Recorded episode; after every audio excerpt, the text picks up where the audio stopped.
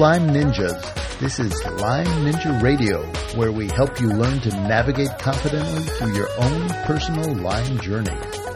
Everybody's journey is different, and a cookie cutter approach just doesn't work for Lyme disease. You need ninja skills. I'm your host and acupuncturist McKay Rippey, and this is episode number 97 with health expert Terry Wahls. Or I can't believe we're approaching number 100 already. No, it's going to be here within by the end of August. I can't believe it either. And then when we started, 100 seemed like so far away, and here we are right on the doorstep. It's incredible. It really is. I'm excited about that. Yeah. We're going to celebrate. We have a special guest. We're going to bring back Heather Peretta, who was our first guest, and I'm very excited to talk to her because she's gone through a lot on her Lyme journey, and she has a lot that she wants to share with all of you. And the other thing is we're going to be putting together a contest to celebrate. So keep your ears and eyes open for details about both of those. And as you heard, with us in the studio is our certified show producer and the brains behind Lyme Ninja Radio, Aurora. Hi, everybody. And I'm really excited about today's episode because not a lot of people can say that they were able to reverse their MS. And Dr. Wahls was able to heal herself in a really remarkable way. It's an absolutely fantastic story. We're going to have links to all her TED Talks and other information on our on the show notes section of our website. So be sure to go and check her out there at Lyme Ninja Radio com and uh, see all the amazing backstory. So we really didn't spend a whole lot of time in the interview getting into her backstory, but she's a remarkable woman. You know, she has a personal story. She's got the research thing. She's got the doctor part of thing going on. Just incredible person. But before we get into this interview, I want to make sure everybody has had a chance and downloaded our brain fog breathing cheat sheet. If you haven't yet gotten it, go ahead, head on over to lymeninjaradio.com front slash brain fog. Just sign up and you'll get it.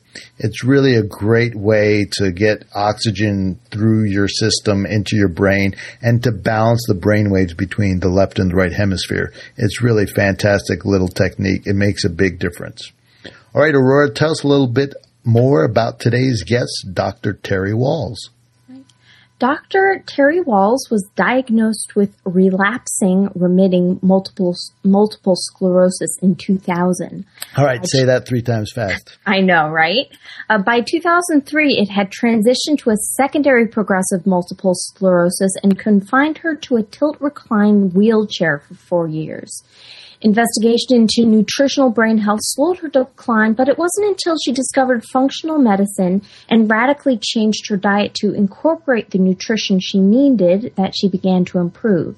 Today, Dr. Terry Wahls is a clinical professor of medicine at the University of Iowa and a staff physician at the Iowa City Veterans Affairs Hospital, where she bikes to work every day. Okie dokie. Now, all you people out there with brain fogs, pay close attention to this interview. Thanks, Aurora. Here is our interview with brain expert Dr. Terry Wahls. Dr. Terry Wahls, it's McKay Rippey from Lyme Ninja Radio. Yes, how are you? Exceedingly well. Excellent. And you? I am exceedingly well also. we have uh, the weather has cooled off, so it's not so hot, so life is very good. How hot did it get out there? Well, you know, the heat index was probably 110. Okay. So it was, uh, shall we say, unpleasant? Yes. At the very, at the very least. I grew up in Washington D.C. and we would get the spells of just the combination of pollution and humidity and temperature, and it would just be awful. And right now I'm central New York, and it really, the heat just doesn't quite build here. It's very nice. Now, remind me, uh, where are you at? I'm just outside of Utica, New York, Syracuse.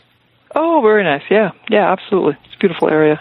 It is. The Mohawk Valley, foothills of the Adirondacks. Good. So let's jump right in. I know you must be okay. ridiculously and busy. I'm going to Oh, I am, and I am putting my cell phone on mute. Okay. So it can't interfere with us, so we are good. Beautiful. Most people know your story. You're a bit of an oh, internet celebrity. You've been on. Oh, for the moment, anyway. Yeah, well, you, you've had more than your 15 minutes, and deservedly so. And your message is very interesting. I was researching on your website. One thing I'm very interested. You're raising money for your own research. Yes, yes. And why is that? Well, um, so if we have philanthropic support, uh, small amounts of money uh, make a huge difference because that allows us to get um, preliminary data that I can then use to write uh, for grants with more traditional sources, say the MS Society or the National Institutes for Health. And it allows me to uh, fund some innovative innovative work on our side, and to allow some other basic scientists to do some very innovative work uh, as well. So, uh, uh, you know, and uh, we've been uh, actually quite successful. Uh, the university's been uh, very impressed with how much the public uh, believes in my work and uh, helps support our early innovations. That's fascinating. That's one of the issues with Lyme disease is getting that initial traction to begin. And there's some work being out, done out there, Eva Sapi and Ollie, Holly Ahern, as well as some other more traditional uh, scientists you know, it, transferring over their, their work to Lyme disease? You know, it, it, it's incredibly uh, challenging. Uh, we can only do the research that we have money to do, uh, and uh, so you need some actual resources. Uh, I can get some student volunteers. I can, uh, you know, do work in my own unfunded time, but you still have to pay for the laboratory testing, for the assessments, um, uh, uh, the uh, patient volunteers. So that, at the very least, will cost money. And, if we're doing some basic science stuff with um, uh, analyzing the blood, doing mice studies, that costs money. Um, and then if I'm going to hire full-time staff, that costs money. And so getting research programs going uh, is costly asking new questions, particularly innovative questions, is very costly. And so, what questions are you interested in asking next? What's in the pipeline? So, uh, what's in the pipeline? So, uh, some of the things I've got is I have an enormous amount of data from other studies that we've collected so far because uh, if patients were coming in, uh, we collected vast amounts of data on them in terms of some of the um, uh, quality of life measures, uh, nutrition uh, information. Uh, then we have lots of frozen blood uh, collected at various times and some immune markers in that, uh, and some nutrition markers, none of which I've analyzed.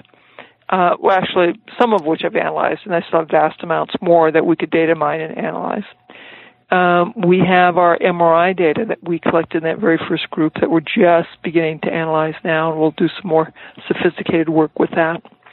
Um, then the next thing I'd like to do is to uh, go through uh, and uh, combine uh, all of the data that we have from the various uh, early pilot studies uh, and see what happens when we pool that data.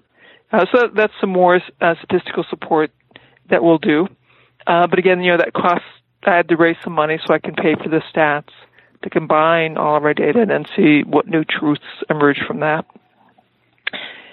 Uh, the next thing that we'll look at is poop. Uh, I think uh, it's the brave new frontier, isn't it? It's the brave new frontier. It is just so exciting. You know, and I used to think that the reason I was so successful was I was uh, correcting nutritional deficiencies and that certainly is part of it. And then I thought, well, maybe I was changing the expression of genes. Absolutely, that's part of it.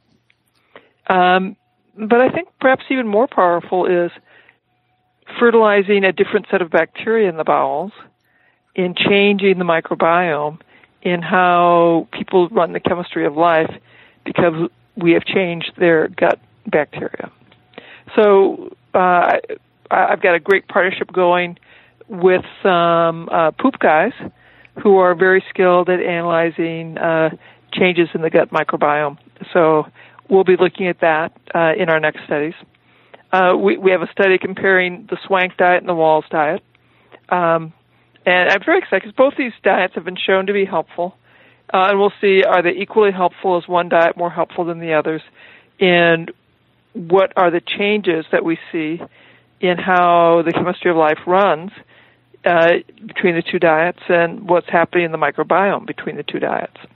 So, I mean, some very interesting stuff that we're doing right now. And again, we're able to do this because uh, of uh, these generous uh, uh, philanthropic donors that we've had.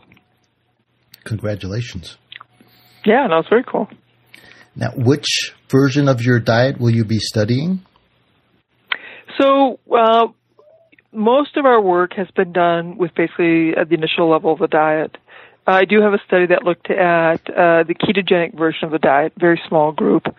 Uh, and, you know, I have to admit to my surprise at the initial look at the data, uh, the ketogenic diet was nowhere more, was not any more helpful than the uh, first level of the diet, which I was surprised. I thought the ketogenic diet would be more helpful, but it was fine that it was not. It it lets people know that the huge benefit comes with the first level. We can go on to the third level. Uh, and certainly, if you find that to be very helpful, stay with that. If it's not helpful, I think people should not feel bad about going back to level one or level two which socially is a whole lot easier uh, to do than uh, the level three ketogenic diet. It, it, it certainly is. Now, can you walk me through the three levels? Is like what begins to change as you go deeper? Sure. So at, at the, um, you know, and I was very thoughtful in how I created this uh, because I wanted to have something that was uh, accessible to more people and so uh, the first level diet you could do as a vegetarian, a vegan, or a um, uh, uh, paleo eater. So what we do is we ramp up the vegetable intake, uh, and if you're a big person like me, six foot tall, uh, a man, that should be 12 cups of vegetables, three cups of greens, three cups of uh, sulfur-rich vegetables in the cabbage, onion, mushroom family, three cups of deeply colored stuff, beets, carrots, peppers, berries. Uh, if you're a petite person, maybe that's six cups. If you're really, really petite, eh, it might be a little bit less, but frankly, most people should be able to get to six cups. And we're measuring that raw, not cooked. The um, and then we want to have sufficient protein. If you're a meat eater, that's four pardon me, it's six to 12 ounces of meat. When you go on to be a uh, paleo eater, uh, pardon me, a um, level two, which I call the Wahls Paleo, um, then we um, add uh, uh, organ meats uh, and explain why organ meats are so incredibly helpful. And so I like to have uh, liver two to three times a week, heart, tongue, gizzards, um, uh, sardines, oysters, mussels. Uh, like to have fermented foods, uh, ideally uh, some fermented food with every eating occasion. Uh, and uh, we talked about the benefits if you're going to do nuts and seeds, to soak them overnight uh, to begin the germination process. And that I recommend for most people a mixture of raw and cooked foods. With the caveat, if somebody has an inflammatory bowel disease problem, uh, chronic diarrhea, bloody diarrhea, they've got to see their doctor, see what's going on, and get that under control before having raw foods. And in my book, I talk more about some strategies for dealing with that.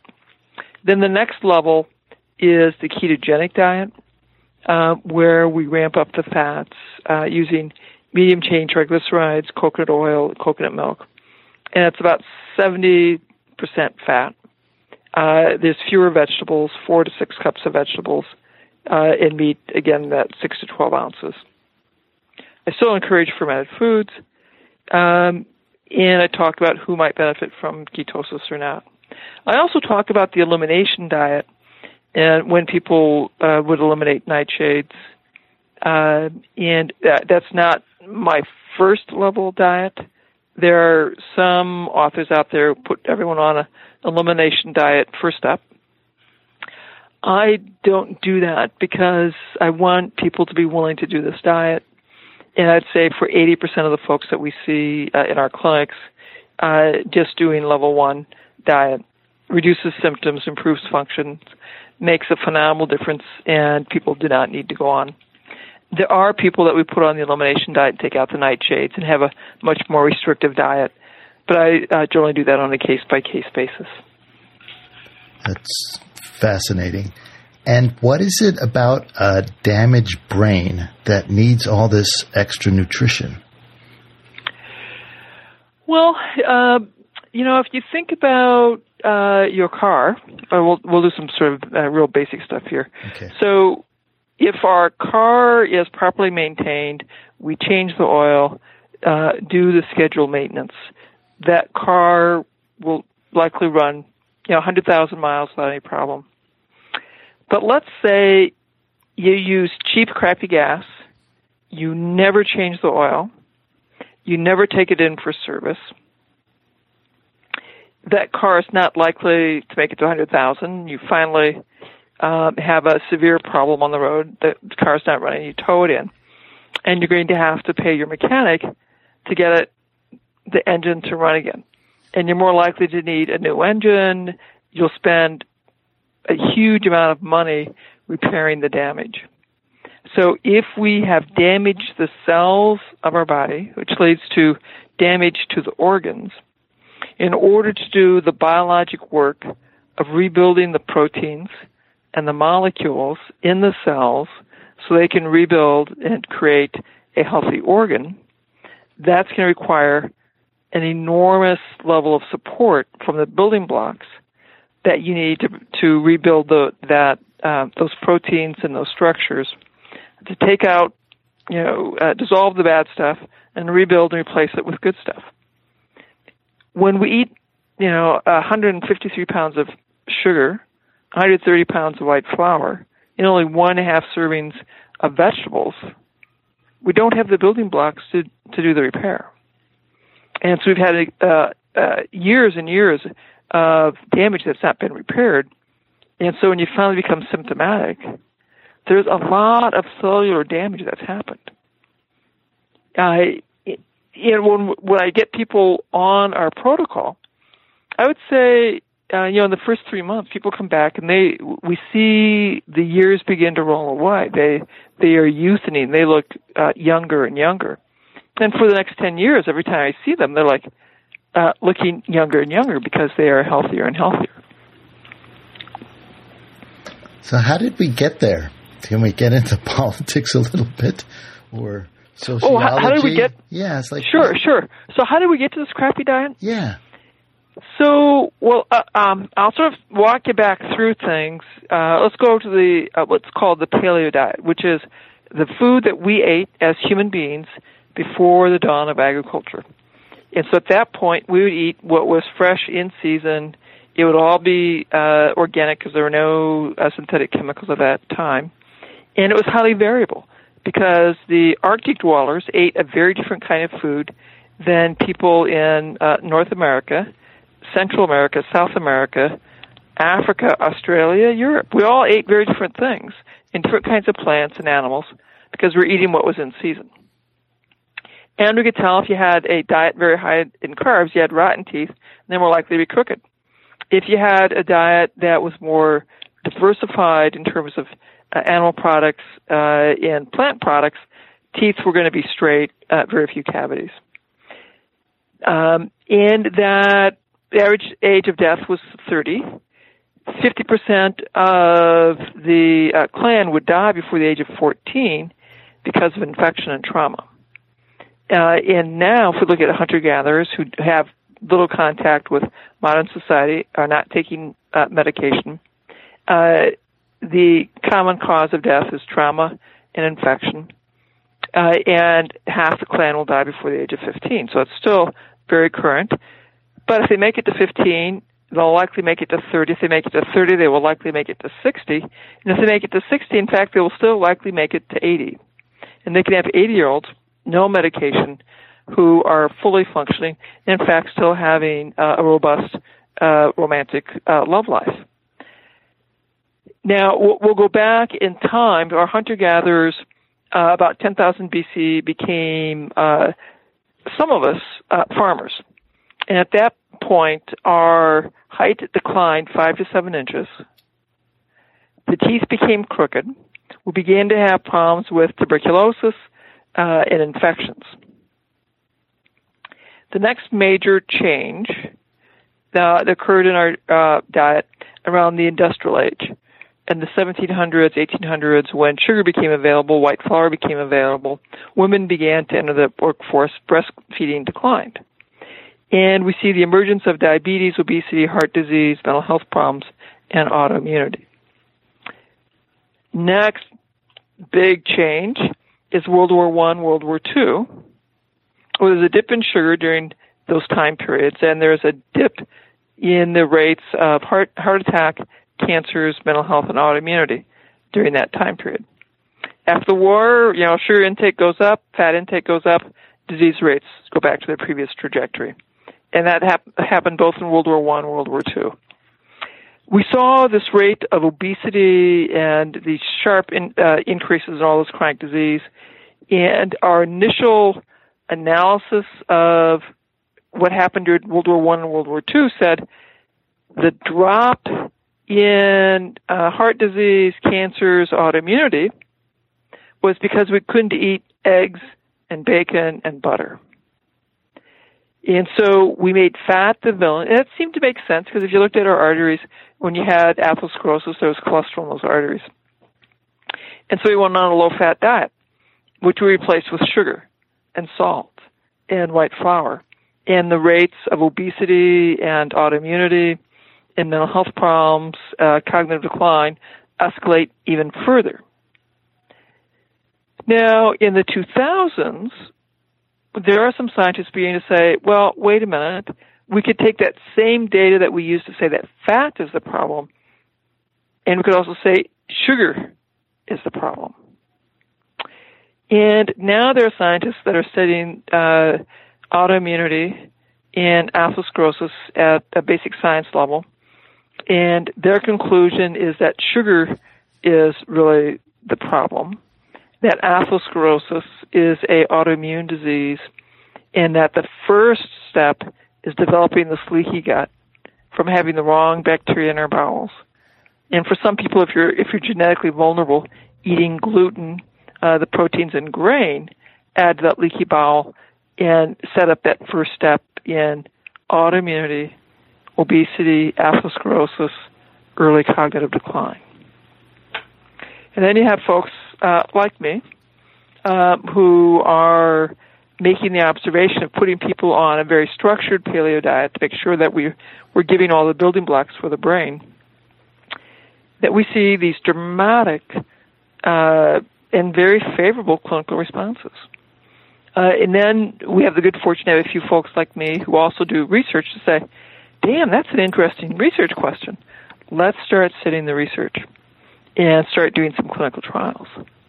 Uh, and so, you know, that's the path that I'm taking. And that, and it's sort of fun. The basic scientists here are like, you know, I'd like to. They're uh, asking to tag along on my clinical trials to understand more of the mechanisms of why my interventions are being so remarkably successful. I can tell you're a teacher. I loved it. I love talking about this stuff. I love teaching this stuff. I love talking to the medical students, uh, talking to uh, physicians about this. You know, helping them understand that um, there's a scientific rationale for, for how all this happened, uh, the clinical approach that I use, in that we are taking the time to do some clinical trials and to write up our results so people can see what we're doing and why um, and because of my success, we're getting more basic scientists uh, involved who are trying to understand the molecular mechanisms behind these uh, very interesting clinical observations. Many of the people with Lyme disease seem to have some sort of mitochondrial damage. Oh yeah, oh a- absolutely. So, and this is true of many folks with uh, a chronic uh, infection.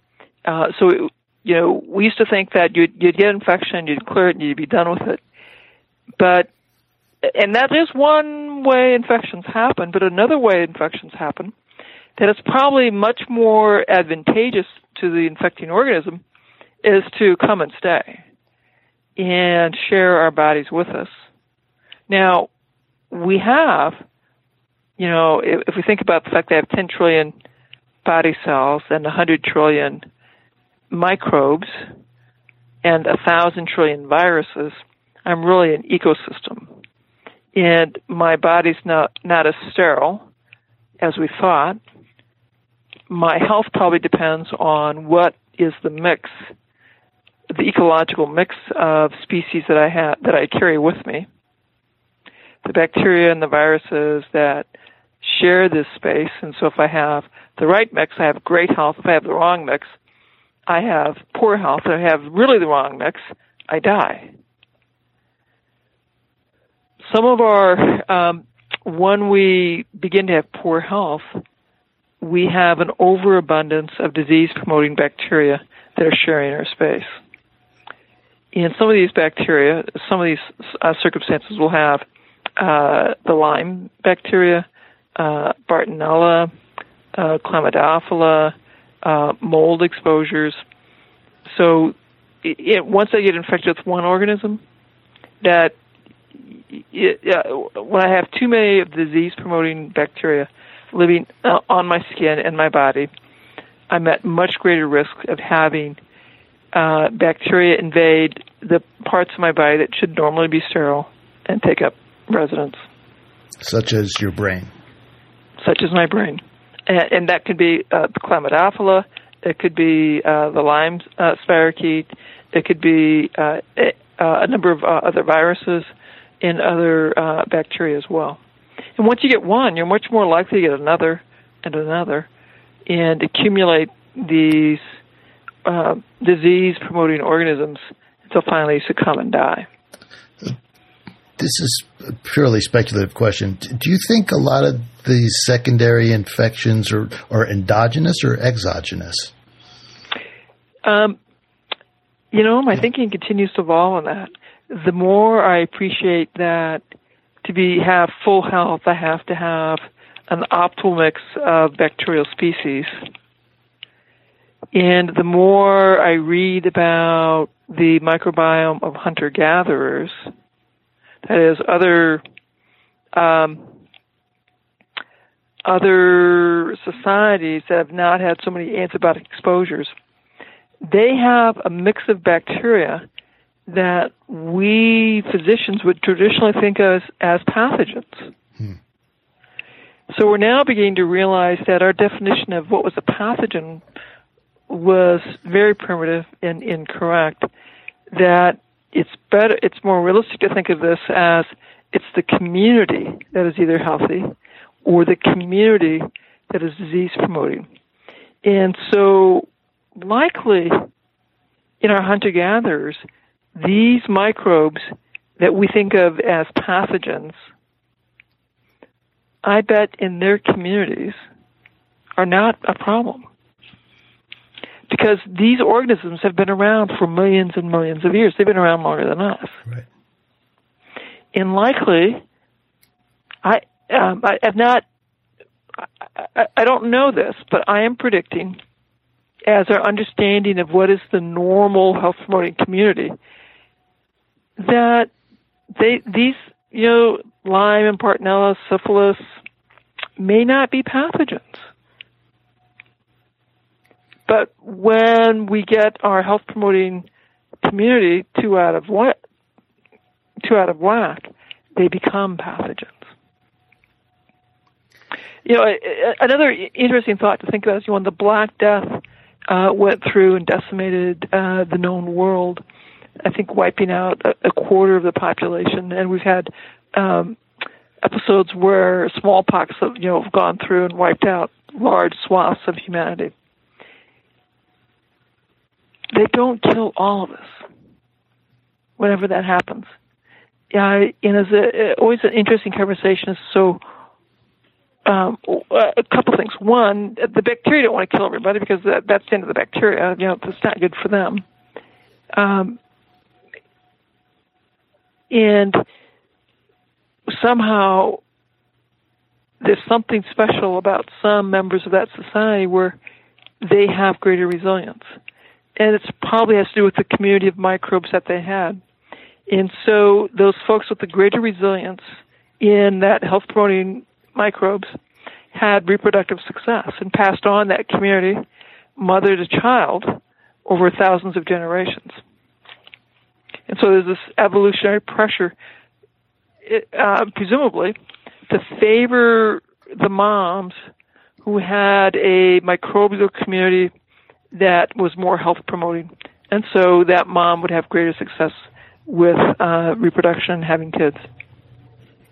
So all our modern conveniences of having scheduled C sections and uh, bottle feeding. Ooh, it's probably really bad. Yeah, probably really bad. You know, and statistically, we know if you were born via C section, your probability of autoimmunity, mental health problems, heart attacks, cancer, strokes uh, are markedly high, measurably higher than the kids whose only difference was they came out through mom's vagina. So really, this is. I mean, there's a. And forgive me because I'm not a. Never went through medical school. I'm an acupuncturist, not a, a doctor. Uh, but there's yeah. this saying about uh, poison is dose dependent. So not it depends on how much. Like water can be poisonous, right? You can have oh, water absolutely. toxicity. So what you're yep, saying yep. with the bacteria is it's not only dose dependent, like the the raw number of the type of bacteria, but then its neighbors. Like who does it have as neighbors? Does it have good neighbors, or yeah. does it, you know, is it like a motorcycle right. gang living next door? Right. Correct. Absolutely. What are the neighbors? What is the community? And if we have enough health promoting uh, bacteria, they inhibit those disease promoting bacteria and make them far less likely uh, to be able to cause disease in us. What are your thoughts about the ability of probiotics to make it through the stomach, acidic stomach environment, onto the into the small intestine and then large intestine? Well, um, there are a variety of uh, uh, probiotics, and I think the ones that have the most uh, science behind them are um, Saccharomyces boulardii and Lactobacillus rhamnosus, and uh, plenty of health benefits. Uh, the Saccharomyces boulardii um, may be able to colonize. Uh, the Lactobacillus rhamnosus will not be able to colonize. My personal, and uh, we know that in general, if you take a, a probiotic, you can recover that species in the stool only as long as you are taking it. When you stop, it goes away. That probably makes sense because when you grow bacteria in vats, they reproduce every 20 minutes and they lose the attributes that would have been required for them to be maintained in my gut. Therefore, if I want to have the healthiest mix of gut bacteria, the best thing I can do is feed my gut bacteria, uh, basically the Wahls diet, which has 80 to 100 grams of fiber in it, um, and you take enough fiber so you're pooping snakes every day. Uh, but ideally, you want to have two snakes uh, and if you've got snakes escaping into your pants, you probably need less fiber. If you don't have snakes in the pot, you need more fiber. Um, and I like to have people eat more um, fermented foods because you know, if you have a plate full of fermented food every day, you'll get far more uh, bacterial diversity into your gut uh, and a much higher colony count than taking the probiotics probiotics certainly can be helpful, and we do use them in our clinical practice. I certainly have taken them.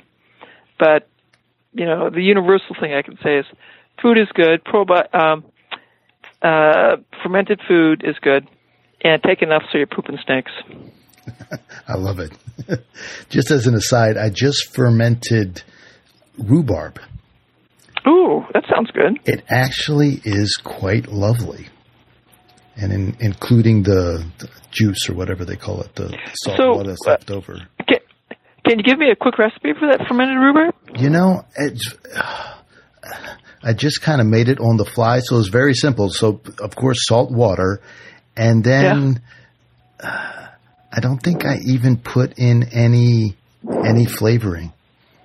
Yeah. I don't think like in my sauerkraut, I'll do some garlic and some mustard and things yeah. like that. I'm pretty sure I just did straight rhubarb for this. It it Great. keeps it keeps the tang, you know, the the tang of it. Yeah. And it even it has this funny. It can't be sweet because it's been it's been sitting in the refrigerator now, and after I've full, fermented a full week, there can't be a whole lot of sugar left. But it has a yeah. slightly sweet taste to it. Oh, so oh, interesting. Anyway, it's it's lovely. You know, it, it uh, I love to do, ferment great um, uh, lemons. You know, really? salt and lemons, pack ah, them up, and okay. uh, that, that makes a lovely uh, uh, topping. That I, I uh, uh, put it on fish. Like, oh my god, it's just really quite lovely. My daughters did plums. The Japanese they have they can pronounce the Japanese word for it, but they did plums. Umeboshi. Yeah. yeah, there we go. and they they'll they eat those all the time. They're not. That's not quite my palate. but very good for us. Wonderfully good for it us. It is. So and let so let's with the. Can we talk about the mouth biome? Can you talk about that oh, a little yeah. Because that, I think that you know, we're so focused on the large intestine. The mouth is can be a mess. So, the microbiome in our mouth, of course, is going to affect uh, many aspects of our oral health. Um, and it's the, right there next uh, to your brain, right? It's right there. Transports very close to your brain. It's uh, we know that if you have uh, gingivitis, that is, if you brush your teeth vigorously or you floss your teeth and you're bleeding, that's a great indication that there's uh, infection, inflammation, uh, and you don't have the healthy microbiome uh, in your mouth and your gum tissue. You're much greater at greater risk of having your gum tissue recede and your teeth fall out, whether or not you have cavities. Furthermore, you're at markedly higher risk for having, if you're pregnant, an early preterm delivery, which, on the by the way, is uh, escalating rapidly, leading to poor outcomes for these uh, babies and big health challenges for the mom. You're much more likely to have early heart attacks, early strokes, other autoimmune conditions, other mental health problems. So, your mouth and the health of your gums really indicates um, is a window into the health of your blood vessels, your autoimmune risk, and you know, frankly, what's going on in your brain.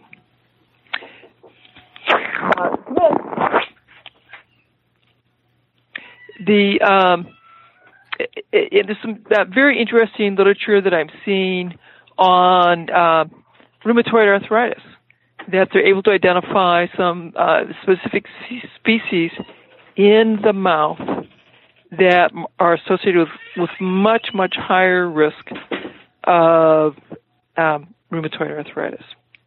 You know, actually, it, it's another area of study that I'm talking to uh, one of my rheumatology partners about how we could develop a clinical trial uh, using our dietary program for her rheumatoid arthritis patients in seeing how we change the microbiome in the mouth uh, and in the gut. Yeah.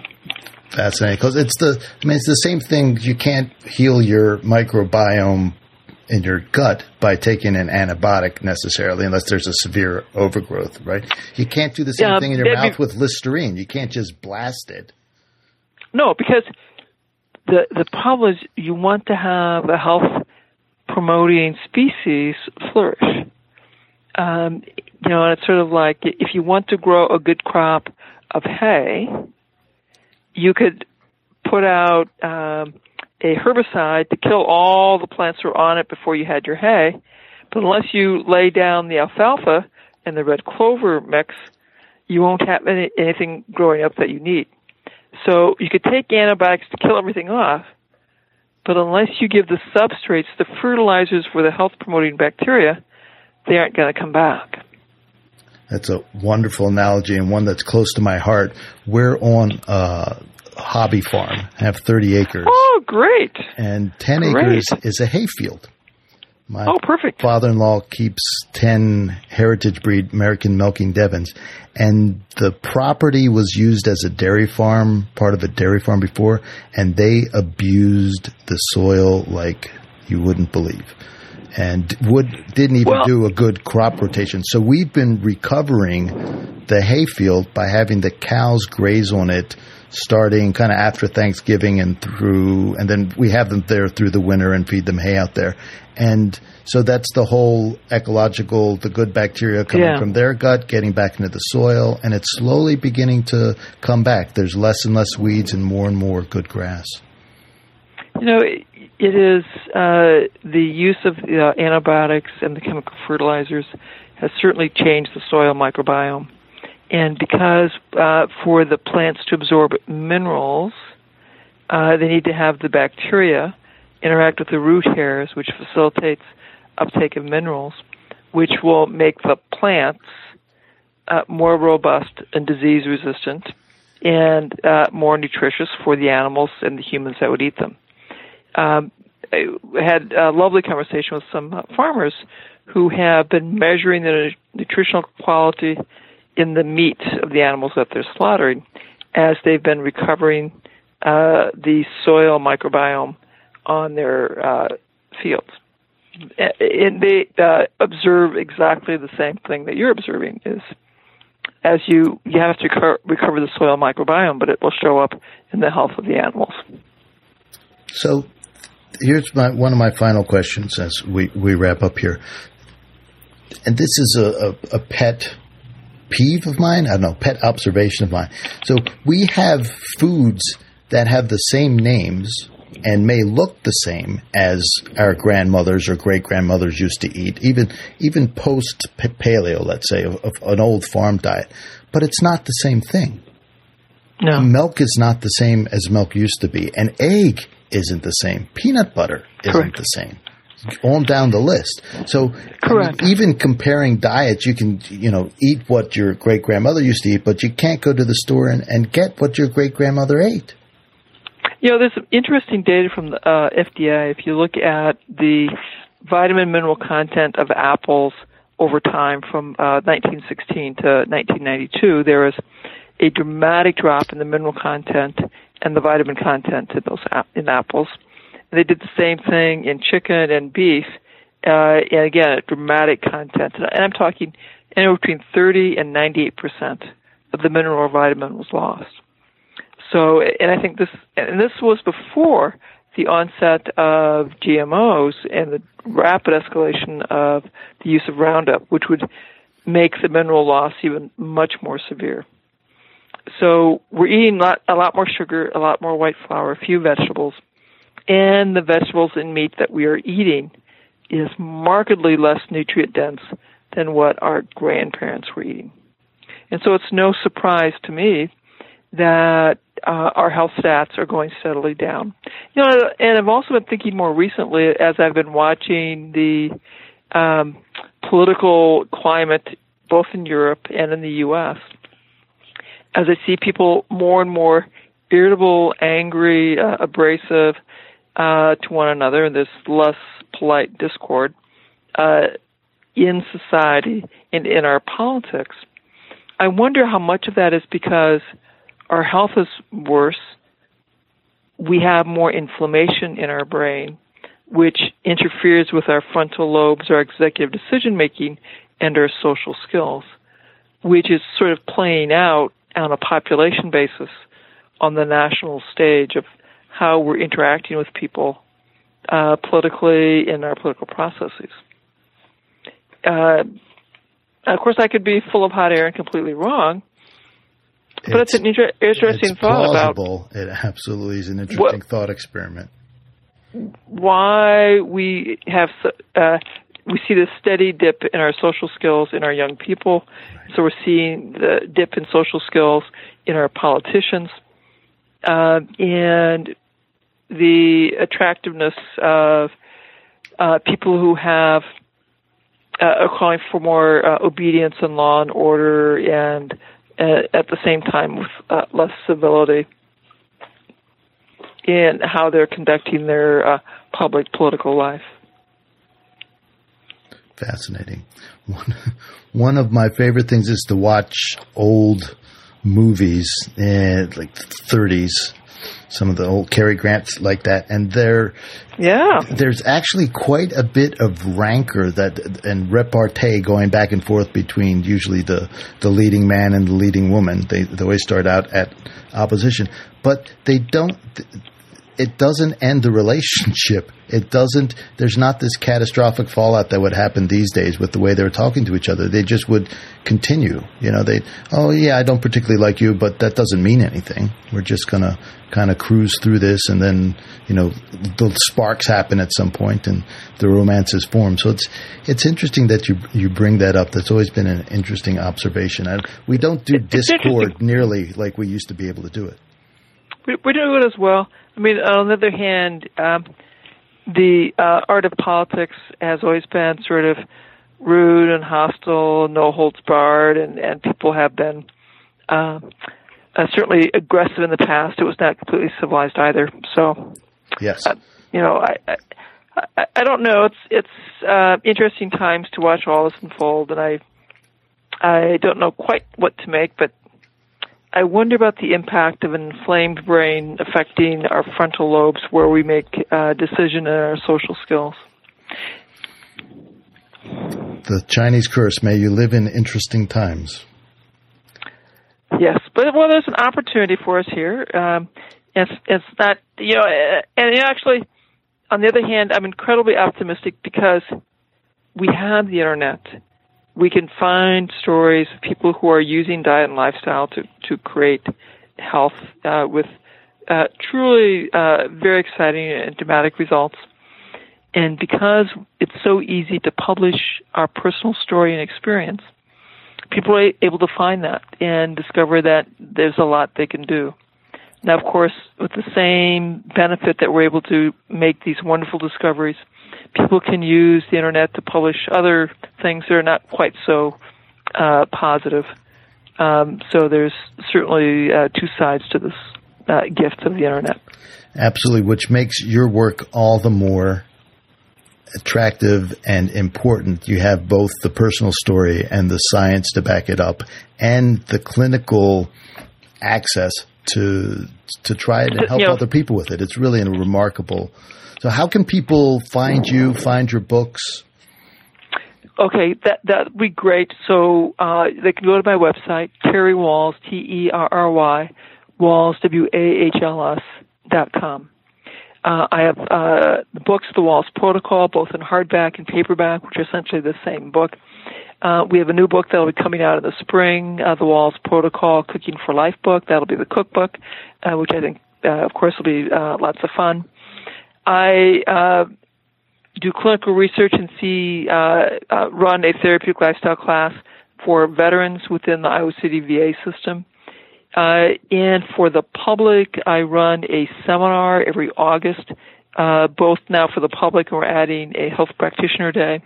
Um, and that will be happening this August, August 4th through 7th. So if you have, if this airs before then, people can go to my website, look on the shop page, and on the uh, class and courses uh, tab, they'll see information about the seminar. Great. Oh, and and of course, uh, follow me on Facebook, Terry Wahls MD, and follow me on Twitter uh, uh, at Terry Wahls, and I have the Instagram, Dr. Terry Wahls. You're everywhere. I'm everywhere, inspiring lives, letting people know that yes, there's so much that you can do. Terrific. And I know you have. That was a fascinating interview. And you know that comment she made about uh, the bacteria not being pathogenic themselves or harmful bacteria, I should say, was a really fascinating insight to have. You know, one of the things they teach early on in medical school that a poison is dose dependent. And the idea is that lots of things can be poisoned depending on the amount that you eat.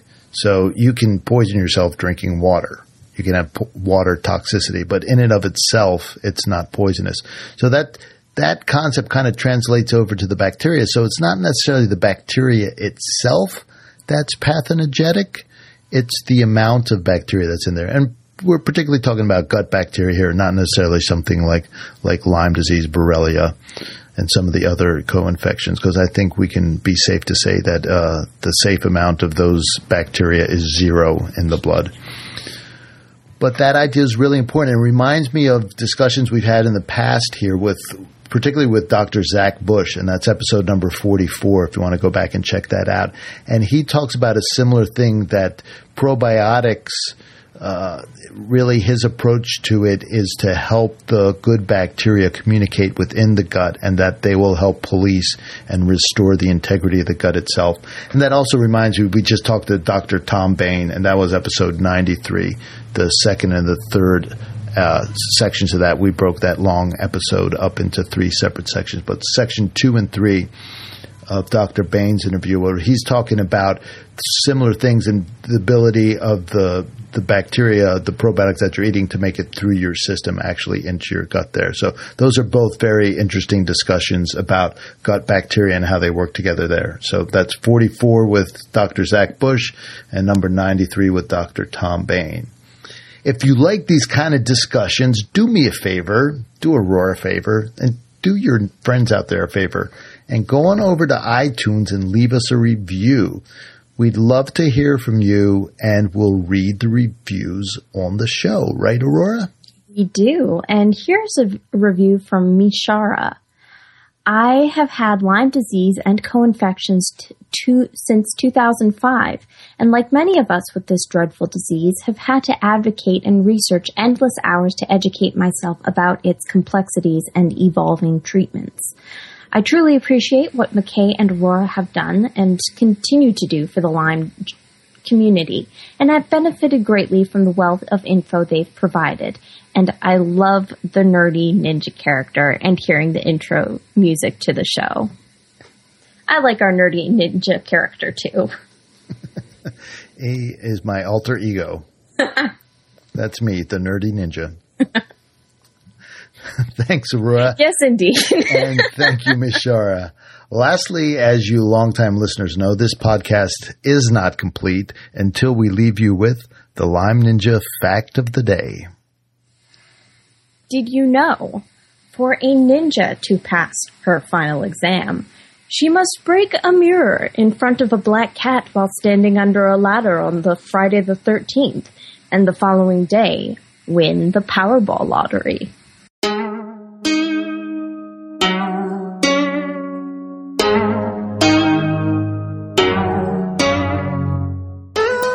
Ninja Radio is a purely public broadcast and is not intended to be personalized medical advice for any individual's specific situation. Each individual's medical situation is unique, and Lyme Ninja Radio should not be relied upon and or considered as personalized medical advice. Lyme Ninja Radio is not licensed to render medical advice and should be considered simply the public opinion of Lyme Ninja Radio and its guests. Recommendations on specific treatment options are not intended to address any listener's particular medical situation. As always, contact your physician before considering any new treatment.